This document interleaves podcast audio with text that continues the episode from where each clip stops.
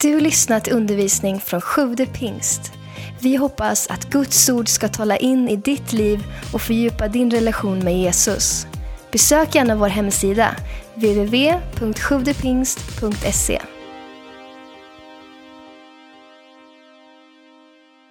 Jag har med mig lite biblar här idag. Eh, det här är mm, eh, de flesta, ska jag väl säga, av mina biblar. Eh, här har jag en till. Jag fick en sån här slimline för eh, typ ett och ett halvt år sedan. Kom in liksom i den, i den hippa klubben. Eh, Slimline Bible. Men vet du vad, jag skulle vilja prata med dig idag just om Bibeln. Om någonting som, när allt liksom är sagt och gjort, när alla liksom lås är låsta, när dörrarna är stängda, lamporna är släckta, så finns det någonting som du kan bära med dig härifrån som kommer göra att ditt liv kommer kunna funka, att det kommer kunna hålla. Och det är om det vi gör här inne, om det vi sjunger ut, om det vi ber för, om det vi proklamerar, om det vi pratar om, om det får landa i att du själv liksom får tag på den här boken, så kan det leda till att det här inte är liksom den enda ljuspunkten på hela månaden och när resten är kass liksom, eller vad det nu än är. Utan om vi kunde få tag på den här boken, då kommer det förändra ditt liv. Så att min rubrik idag är att det här är min bibel. Yes. Det här är min bibel. Jag vet inte om ni har, har ni, är det någon som, Marcus Nilsson, du vet vem Carman är va? Är det någon mer som vet vem Carman är? Har vi någon? Ja, vi har liksom 80 minus talisterna. Ja, det är några där längst bak. Carman.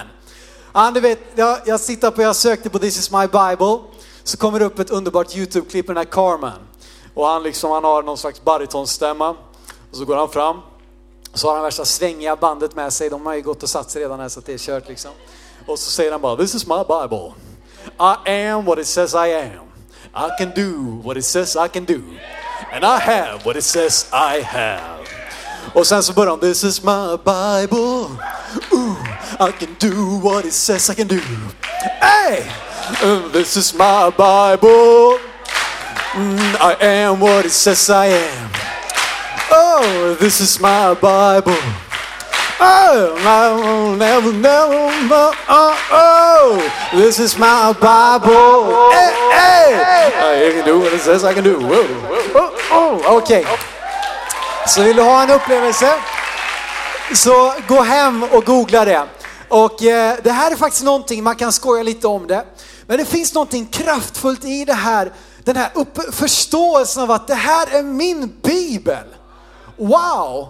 Den, det liksom, den är min, och nu menar jag inte liksom den jag har skrivit själv, utan den är min. Det, här, det som står här i, det kan jag tillgodogöra mig, jag kan läsa det. Och det som den här bibeln säger att jag kan göra, ja men det kan jag göra. Det den här bibeln säger att jag är, ja men det är jag. Det är den sanna bilden av vem jag är. Och den här bibeln, det den säger att jag har genom Jesus, det har jag. Och så får man läsa den här bibeln utifrån den här förståelsen och det kan förvandla ditt liv. I tidig ålder fick jag en kärlek till bibeln.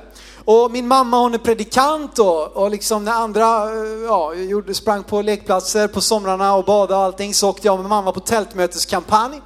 Och så var vi ute, körde sån här onsdag till söndag, typ så här fem veckor på sommaren. Satt man med inne ett tag på mötet, sprang ut och lekte, kom in till förbönen och sprang in där och härmade mammas tungotal och så ut igen, gunga lite gungorna eh, och sådär. Eh, det var min uppväxt i ett nötskal. Och när vi skulle åka på semester, då var det liksom alltid i samband med att mamma skulle predika någonstans, typ i Finland eller någonting. Och så fick man bo i ett kapell Eh, och så kunde hela familjen då på något sätt få lite semester. Så att nej, det här med kapell alltså, det är någonting speciellt med det. Eh, och den här doften, och jag, alltså, jag vet inte om du vet vad jag pratar om nu. Men. Någonstans här så bestämde jag mig för att jag ska börja läsa Bibeln. Faktiskt, jag kommer inte ihåg, jag, vet, jag kan ha varit en sju, åtta år eller någonting. Och jag gick in och hämtade pappas bibel. Han är inte riktigt lika from som mamma, så han hade en sån här färgglad bibel med Grand Canyon på framsidan. Och så är det någon slags, eh, jag vet inte vad det är, någon, någon New York-gata eller någonting. Levande bibeln. Så började jag läsa den här, ett kapitel varje dag. Och så började jag läsa från första Mosebok och så gick jag här igenom. Och satte jag en stjärna vid där jag var. Så att när jag sitter och bläddrar här i så kan jag nu se de här stjärnorna. Och så upptäckte pappa detta att jag kladdade i hans bibel. Så att någonstans i andra krönikeboken så upphör stjärnorna. Men, men jag, jag vet att jag, jag, jag, jag minns faktiskt inte om jag tog mig igenom. Men på någonstans så liksom fick jag bara en känsla av att det här är någonting viktigt, det här är någonting jag vill få tag på. Så jag började läsa den här boken och helt ärligt så förstod jag inte särskilt mycket. Men ändå gjorde jag det. Och sen har det gått vidare. Eh, på sommaren mellan sjuan och åttan blev jag andedöpt eh, och, och verkligen fick tag på livet med Gud. Och då, mina damer och herrar, tidigt 2000-tal, eh, nästan förra seklet, inte riktigt, 2002 eller någonting. Då hade alla mina polare som jag såg upp till, de hade såna här. Studiebibeln, är det någon som vet vad jag pratar om? Va? Är det någon som har en sån här? Underbart, vet du. det var det här som var grejen. En studiebibel i skinn. Det är ingen sån här slim line, liksom. det här är thick line. Fat line. Wow. Ska vara liksom lite tyngd, lite swag när man går fram med sin bibel så här. Någonstans där. Så att jag önskar mig den här av min mamma och hon sa det till min mormor som hade lite mer pengar. Så att hon köpte den här. En vecka senare eller någonting så fick jag den här bibeln. Och så står det här i Orsa 26 juli 2002. Till Simon, denne må brukes väl. Hilsen dig med Romarbrevet 8 och 1 och psalm 1. Kärlig hilsen morfar och mormor från Norge. Och sen så började jag läsa den här boken. Men nu var det någonting annat. Nu var det inte bara att jag läste och bläddrade och liksom satte måla stjärnor, utan helt plötsligt utifrån att jag hade fått ett möte med Gud, att jag blivit andedöpt, och, så var det som en helt ny bok öppnade sig. Och jag började läsa, jag började sluka Bibeln och läsa liksom sida ut. Så vi kan, den här, det, här, alltså det här är den mest emotionella Eh, ägodel jag har nästan alltså. Den betyder så mycket för mig, den är lite halvtrasig. Eh, och så har jag fått läsa den här nu i snart 14 år. Den ligger hemma på köksbordet nu, jag, jag har ju fått en sån eh, slim slimline så jag har inte med mig den så ofta. Och så vidare. Sen kan man gå vidare här och titta på de här. Jag har, jag har fått en massa biblar för att, för att det är bra att ha när man ska... Det här är faktiskt Carros bibel som jag har lagt vantarna på. Handbok för livet. Här är Quattro-bibeln. Den har fyra översättningar i en och samma bibel. Superbra. Eh, och du undrar liksom, ja men bibelappen, ja men kom an, det har inte alltid varit 2012. Eh, The Amplified Bible som jag hade med mig när vi åkte till Tanzania och jag bestämde, jag lämnar svenska bibeln hemma och tänkte nu ska jag läsa den här på engelska när vi bor här. Så jag läste den här, en väldigt bra översättning. Eh, och sen så efter det så tänkte jag, jag måste ha en, en lite sån här slimline engelsk bibel. Så köpte jag den här, NIV, och den har jag haft med mig ut på massa missionsresor och fått predika ur. Här ligger bland annat två sådana här flygblad ifrån kampanjer i Etiopien. Eh, som vi var liksom, de seriöst, de trycker upp typ två miljoner sådana här någonting. Så vi bara skyfflade ut överallt. Vi åkte runt i byar och bara slängde ut och ropade på gatorna och sjöng och härja och berättade om Gud och bjöd in till den här stora kampanjen eh, med Mikael Alvén och eh, fantastiskt härligt. Så att de här ligger kvar som ett litet minne där. Och på det här sättet skulle jag kunna fortsätta nu då. Ehm, men det är någonting speciellt med Bibeln. Och jag, när, jag, när, jag, när jag ska förbereda mig för ett reclaim, då känner jag mig, alltså du, du, du, du finns där som är äldre än mig nu, men jag känner mig lite som en pappa. Jag känner liksom, åh det här är liksom som mina små barn på något sätt. Så jag känner att jag måste, jag måste lära dem allt alltså. Jag känner det är som farsan Baloo på något sätt. Liksom. Jag ska lära dem allt käka honung och myror och allting sånt här. Äh, men det, så känner jag och så känner jag bara, åh det här med Bibeln. Jag önskar så du fanns här inne som skulle få tag på den här kärleken till Guds ord. Som skulle få tag på den egna upplevelsen av att det här är en bok som är min bibel. Eh, och nu är det så fantastiskt också att vi kan ha den i vår telefon. Alltså har du inte bibelappen på din telefon så radera alla andra appar och så laddar du ner den liksom, den, jag, jag var ute och kollade idag. Idag så hade den laddats ner 225 417 453 gånger 1131 idag. Det är en sån här räknare, det är mycket, mycket mer nu redan. Så att det här är ett fantastiskt redskap att så många människor kan få tag på det. Och så känner jag bara så här, här sitter jag liksom med mina hyllmeter med biblar. Samtidigt som det finns människor i världen som skulle ge sitt liv, alltså bokstavligt talat för att få tag på en bibel. Jag skojar inte nu. Jag vet inte om jag, jag läste en bok som heter Den himmelske mannen om en, en kinesisk man, en fantastisk bok. Han berättade om hur han, att han, att han drömde, han blev kristen, han drömde om att få en bibel. Han bad och bad och bad och så fick han en bibel och det var förenat med livsfara att äga en bibel. Så att de började memorera hela bibelböcker. Eh, bara för att de visste inte när de skulle bli av med den och de kan inte bära med sig den liksom eh, fritt på gatan. Så att här då, människor som vi, vi tar det för givet. Vi får en bibel när vi ska barnvälsignas, vi får en bibel när vi fyller tio, vi får en bibel när vi blir döpta, vi får en bibel när vi blir konfirmerade, vi får en bibel när vi tar studenten, när vi gifter oss. Och, liksom, och vi bara tar det för givet. Men det finns människor i vår värld som skulle allvarligt talat vara beredd att riskera sitt liv för att få äga en bibel. Och den boken har säkert många här inne flera exemplar utav själva.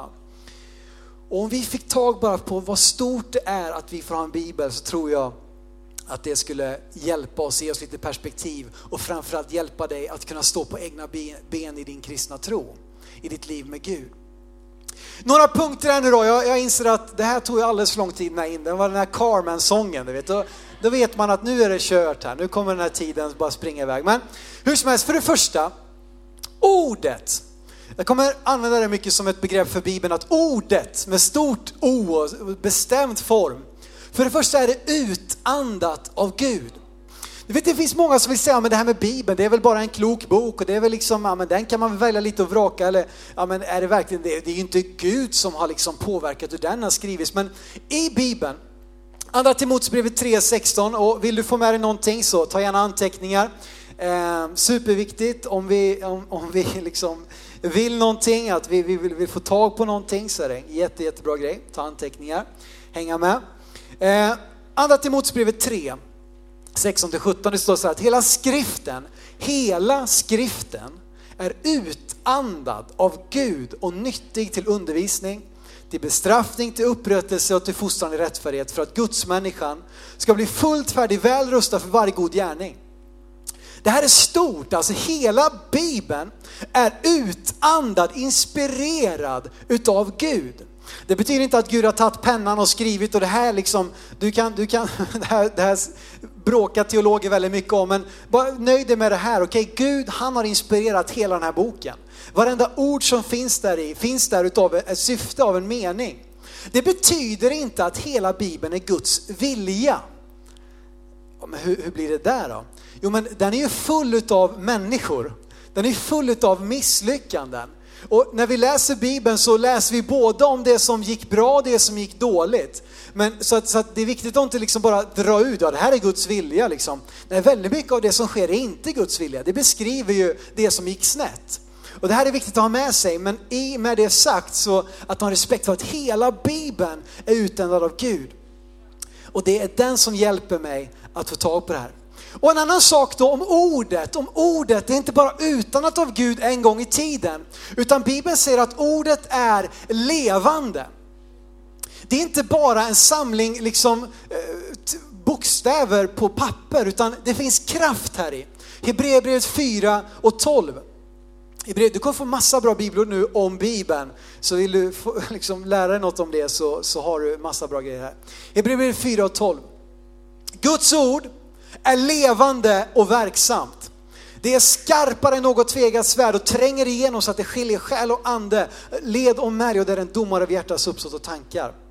Guds ord är levande och verksamt. Det händer någonting när vi talar ut ordet, när vi sjunger ut ordet, när vi ber ut ordet, när vi predikar ordet, så händer det någonting. Det är inte bara som sagt en liksom historiebok, utan det är någonting här i som även om det är skrivet en gång för alla, så kan det än idag tala till oss in i våra specifika situationer. Än idag kan vi få läsa Guds löften och göra anspråk på dem i våra liv. Vi kan få sjunga ut dem, proklamera dem eh, och märka att det händer någonting när orden talas ut. Du vet när Gud skulle skapa jorden, då använde han sina ord. Det står att Gud sa och det blev till. Det fanns en kraft i hans ord och likadant finns det en kraft i hans nedskrivna ord. Så om vi vill att det ska finnas kraft i våra ord så är det superviktigt att tala utifrån det här ordet. Att vi sjunger ifrån det här ordet. Därför är det superviktigt när vi väljer låtar liksom. Att kunna titta på de här, ja men det här är faktiskt, det här bekräftar, det här är byggt på Guds ord. Likadant när vi predikar, att det inte bara är 30 minuters liksom skämt eller stories eller någon slags life coaching, utan det måste vara hämtat, grundat, byggt på Guds ord. För det är där i livet finns, det är där i kraften finns. Ordet bevarar ditt hopp. Är det någon här som har varit med om någon, någon liksom härlig upplevelse någon gång, kanske ett reclaim eller kanske ett Segerstorp eller kanske liksom eh, någon speciellt tillfälle hemma i din kyrka där du bara kände wow, Gud du är grym alltså. Det här är fantastiskt och du kände att Gud jag vill leva hela mitt liv för dig. Jag vill, jag vill liksom leva och dö för dig. Det här är det bästa som finns. Sen går det ett tag och så försvinner lite av den här känslan. Och du kände bara att var det där verkligen på riktigt? Eller ah, jag skiter i det här nu, jag orkar inte mer.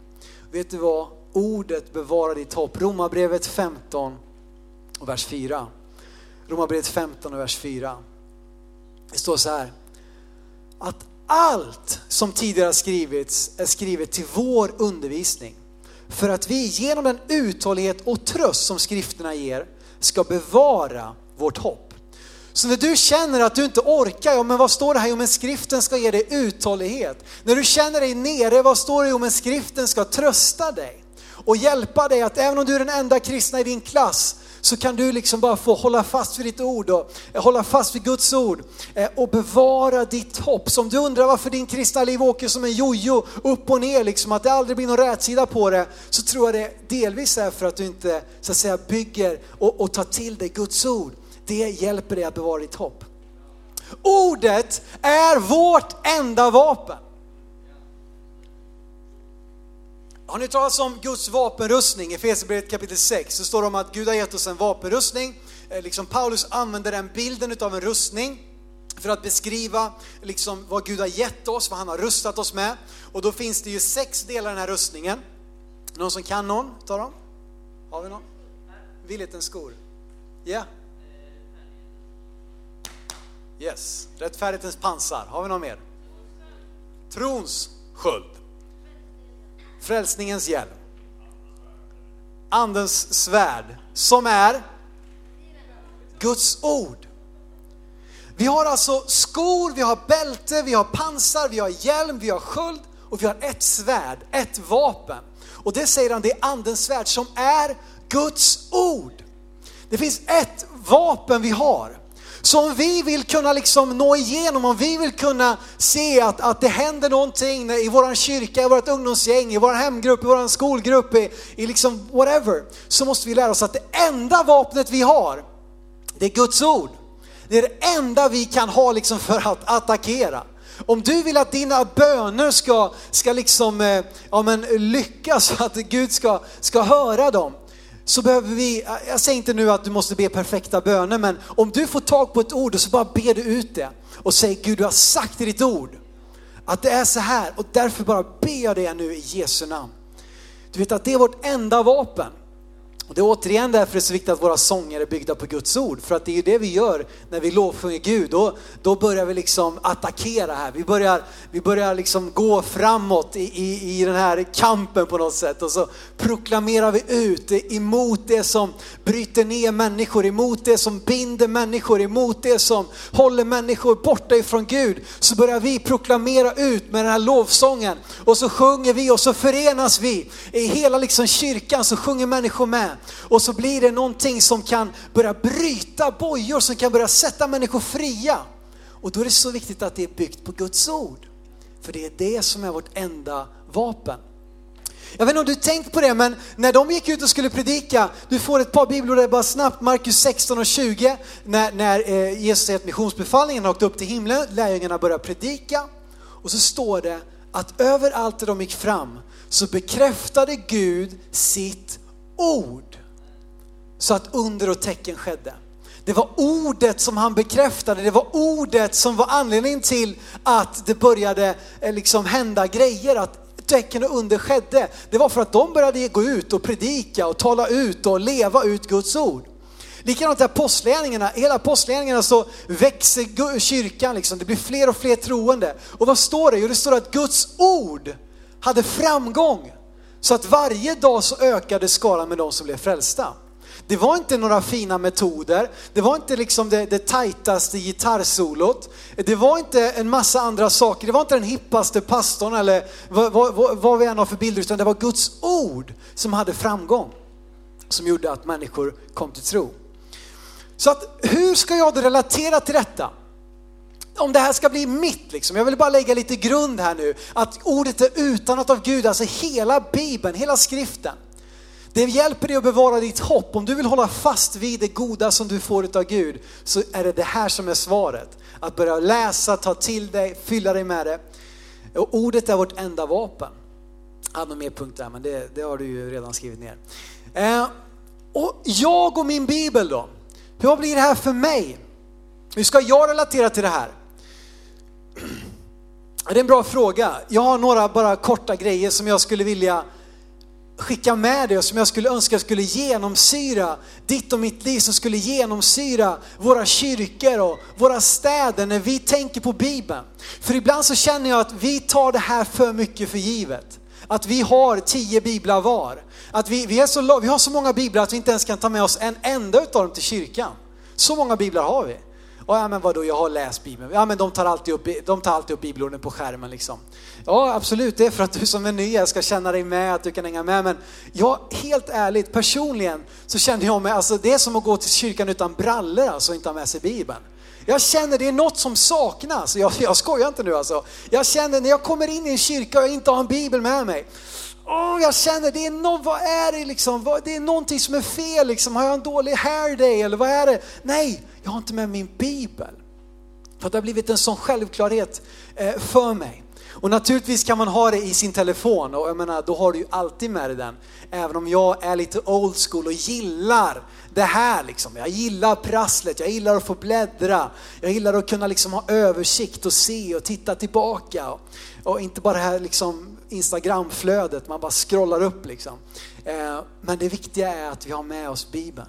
Men jag och min Bibel då, några korta saker. För det första, jag visar respekt mot Guds ord. Vi, har, vi tar inte tid riktigt nu att läsa de här bibelorden. Eh, eller jo, vi tar tid att läsa det första bibelordet. Nehemja 8, 5-6. Jag älskar det här eh, när Esra, prästen, han ska ställa sig upp och ska han predika. De har byggt upp en, en, en ny scen för honom. De hade grymma, det är ett grymt produktionsteam där. De har byggt upp en ny scen som Esra ska predika ifrån. folket har samlat sig och så står det så här i Nehemja 8, vers 5-6. Esra, prästen, öppnade boken, alltså lagen, Guds ord, inför allt folkets ögon till han stod högre än allt folket. Och när han öppnade den, vad hände då? Han öppnade den.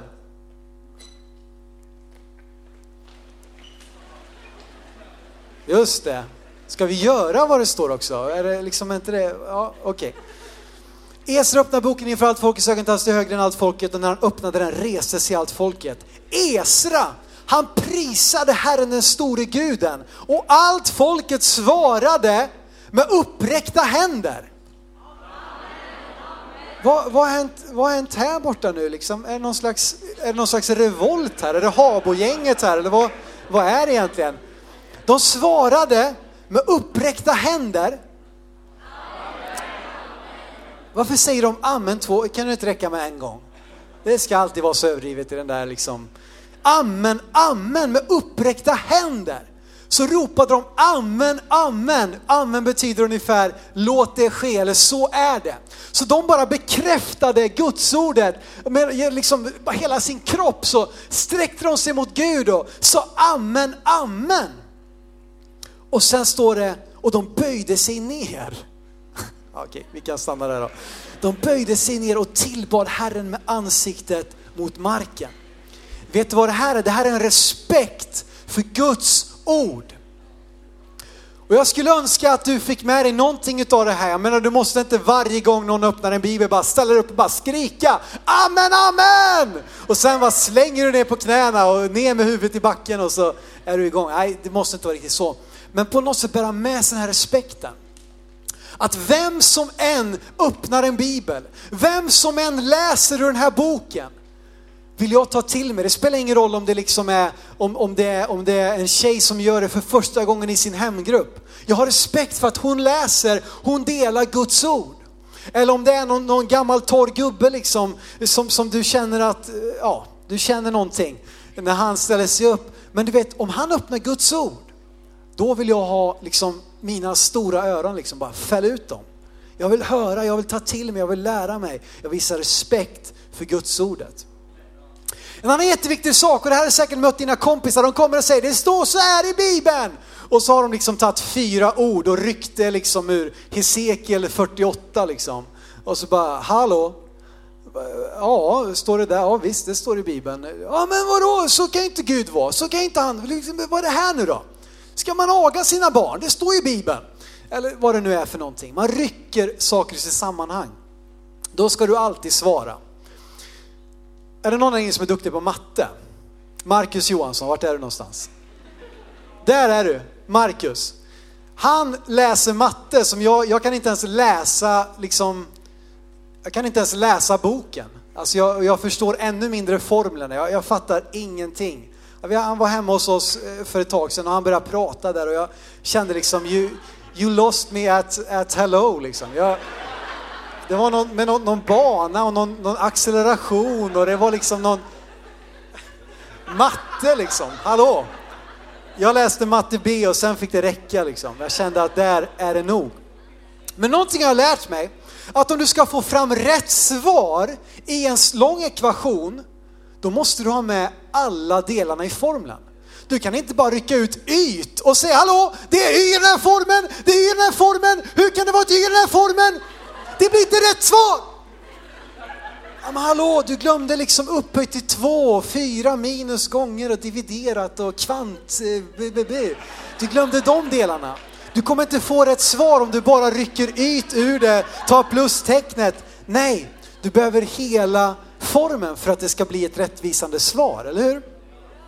Och psalm 1960 står det, summan av ditt ord är sanning. Summan av ditt ord. Så när din kompis kommer med något konstigt lösryckt bibelord så bara använd den här enkla bilden. Hallå, det är summan av bibeln som, som leder till sanningen. Eh, så att vi rycker inte saker i sitt sammanhang. Jag tar till mig hela bibeln genom Jesus. Jag tar inte bara till mig hela bibeln och liksom blir no, ja, nu ska vi bli judar här och fira liksom Lövhyddohögtiden varenda år och, för det står det om och så vidare. Nej men hallå, vi, vi tar till oss hela bibeln, vi tar till oss det som Guds ord, men vi gör det genom Jesus. Så att allting vi läser, om vi inte förstår, om det kommer upp någonting och det är massa förbannelser och det är domar och det är det ena med det tredje och du fattar ingenting, vad är det här? Ja men då kan vi veta det att genom Jesus, han har friköpt oss från alla lagens förbannelser. Så även om det beskriver någonting som skedde som resultat av människans synd, att vi gick vår egen väg, så genom Jesus Kristus är jag friköpt ifrån den förbannelsen. Och då behöver liksom inte jag, så att vi tar till oss hela Bibeln men vi gör det genom Jesus. Och det kommer hjälpa dig när du är inne och harvar liksom i alla krigen. Och, och du vet, vet du att det finns en story när en, en, en, han gick in till en kung en riktigt fet kung. Eh, alltså han var fet på riktigt alltså, tjock liksom, stor, gross. Eh, och så säger han till, ah, jag måste snacka lite enskilt här nu med kungen. Och sen så är det så att de är så dumma så de har bara tittat på hans vänstra sida om han har något svärd. För att man är ju högerhänt så då tar man svärdet härifrån.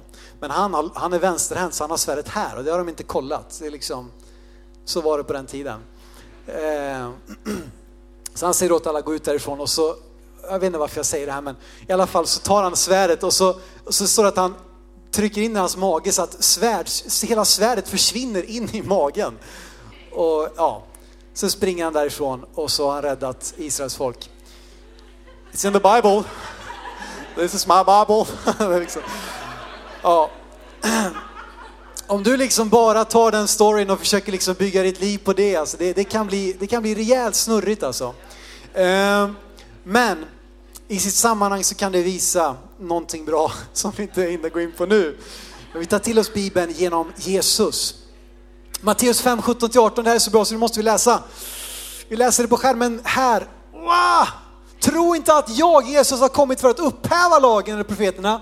Jag har inte kommit för att upphäva utan för att fullborda. Amen säger, innan himmel och jord förgår ska inte en enda bokstav, inte en prick i lagen förgå förrän allt har skett. Det där är, eh, eh, ja, Jota kommer där, det är ett av de här, eh, de här, den här pricken, Jota, det är därifrån inte ett Jota kommer. Ja, sak samma. Vad betyder det här? Jo men i Jesus så fullbordas det här. Han kom inte och slängde gamla testamentet i någon slags historieskräphög. Han kom och fullbordade det.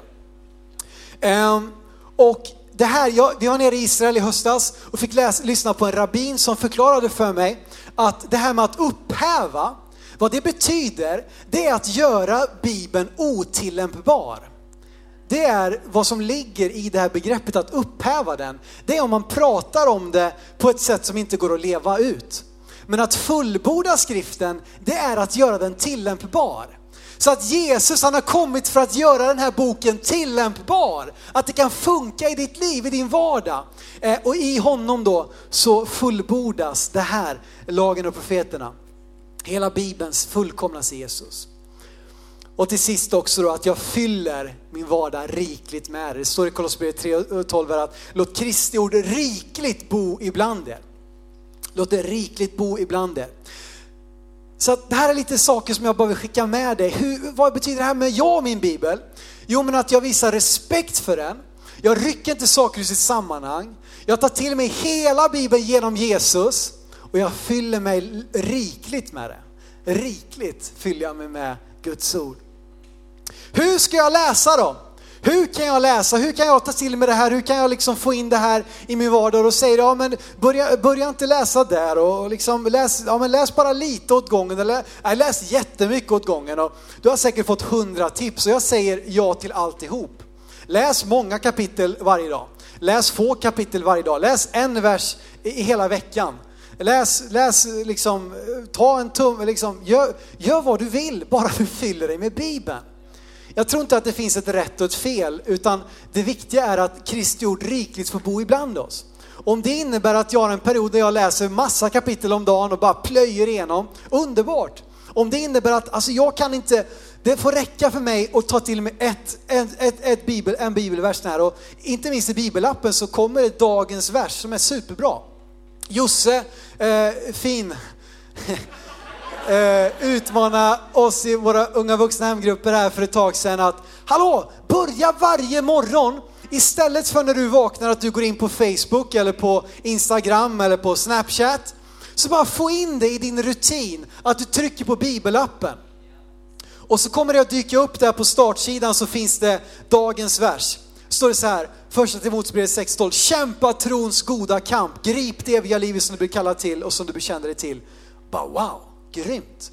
Börja med det. Jag har faktiskt nästan hållit det Josse. Det, inte, det var någon dag jag har missat här men bara börja försöka bygga in det. När jag tänker så här, ja, jag måste kolla lite Instagram så jag vaknar till liksom, läsa lite fotbollsnyheter eller någonting. Nej, gå in på bibelappen först.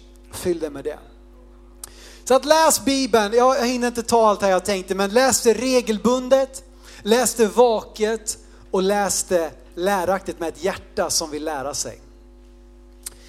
Det sista jag vill skicka med er nu, det är att vad är grejen då med det här med Bibeln? Är det bara någon slags intellektuell grej? Är det bara någonting jag ska eh, liksom studera? Är det någon tenta på gång? Liksom? Har vi något, är det något prov jag ska komma till? Nej, det sista jag vill skicka med er, varför Guds ord är så viktigt, det ska vi läsa Johannes 8. Det sista jag vill läsa med er här. Och jag hoppas att du ja, jag vet, jag vet inte vad jag hoppas, men jag hoppas att du får en kärlek till Guds ord. Att det är någonting som du får tag på. Johannes 8, 21, eh, eh, förlåt, 31 och 32 ska det nog vara. Johannes 8, 31, 32. Jesus sa till de judar som hade satt tro till honom, och här inne är vi många som har satt vår tro till Jesus. Kanske du är här som ännu inte har gjort det. Och då säger han så här att om ni förblir i mitt ord är ni verkligen mina lärjungar. Och ni ska förstå sanningen. Och sanningen ska göra er fria. Så vad handlar det här om då? Jo, att förbli Guds ord, det handlar om att få komma in i den friheten som Gud har tänkt för dig.